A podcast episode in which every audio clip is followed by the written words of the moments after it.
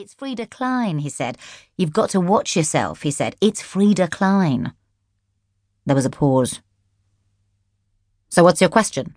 said Karlsson, who was in an agony of impatience. What am I getting myself into? If Crawford appointed you personally, then that must show he's heard good things about you. So shouldn't we get to this crime scene? Who's Frieda Klein?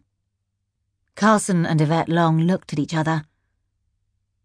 Is that a difficult question? said Burge. She's a psychotherapist, said Karlsson. And what's your connection to her? Karlsson took a deep breath. She's been involved in various police investigations. As an investigator or a suspect? A bit of both, actually, said Yvette. That's not fair, said Karlsson. Well, it's true. I mean, look at. Stop, said Burge.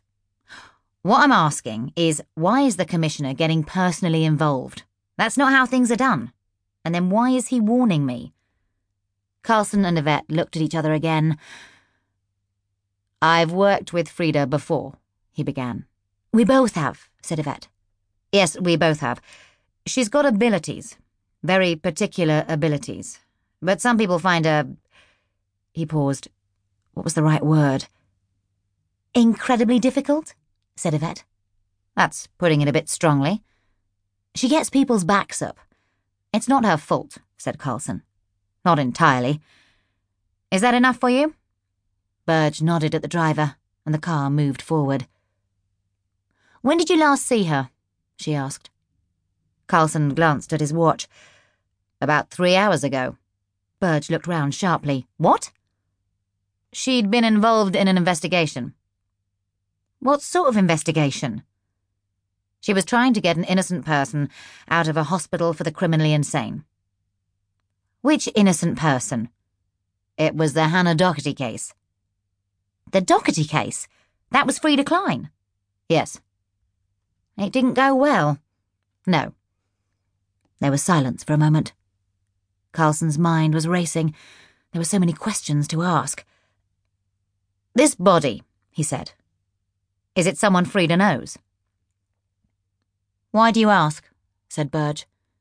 Do you suspect something? Nothing in particular. No more was said until the car turned away from the traffic of Euston Road, and then they saw a haze of flashing blue lights as the car pulled to the curb, Burge twisted round once more. Are the two of you here to help her or to help me? Can't we do both? We'll see. At some point, maybe you can explain to me why you're employing a psychotherapist on criminal investigations. I'm not exactly employing her. Don't judge her by your first impression, said Yvette. Or your second impression, in fact. Burge shook her head in irritation, then opened her door and walked quickly forward. It took longer for Karlsson to edge his way out of the car and raise himself onto his crutches. Yvette followed him. He could hear her breathing heavily.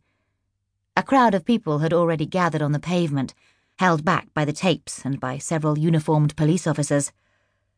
So it was true. All at once, he felt himself growing calm and detached. This was his world he steadied himself on his crutches and swung rapidly towards the scene. There were flashes of light. The media had already arrived. How did they know? One of them had climbed up onto a wall and was crouched with his camera at the ready. A young officer was controlling access behind the perimeter. Burge moved quickly past him, flashing her ID. Karlsson felt like an old, sick man fumbling for his own ID while leaning on one of his crutches. The man took it and began laboriously copying Karlsson's name into his logbook. Why didn't you stop her? he said, pointing at Burge. She's in charge, the man said. We were expecting her. Then he looked at his watch and added the time before handing back the ID, then did the same with Yvette's. Karlsson suddenly felt that he was back, but not really back. He was into the mews now, his crutches sliding on the wet cobbles. An ambulance was parked outside the lockups, its doors open and a paramedic inside, bending over something. As they made their way towards the house, another ambulance drove into the mews, its lights making the narrow space unfamiliar, pooled with blue, then fading back into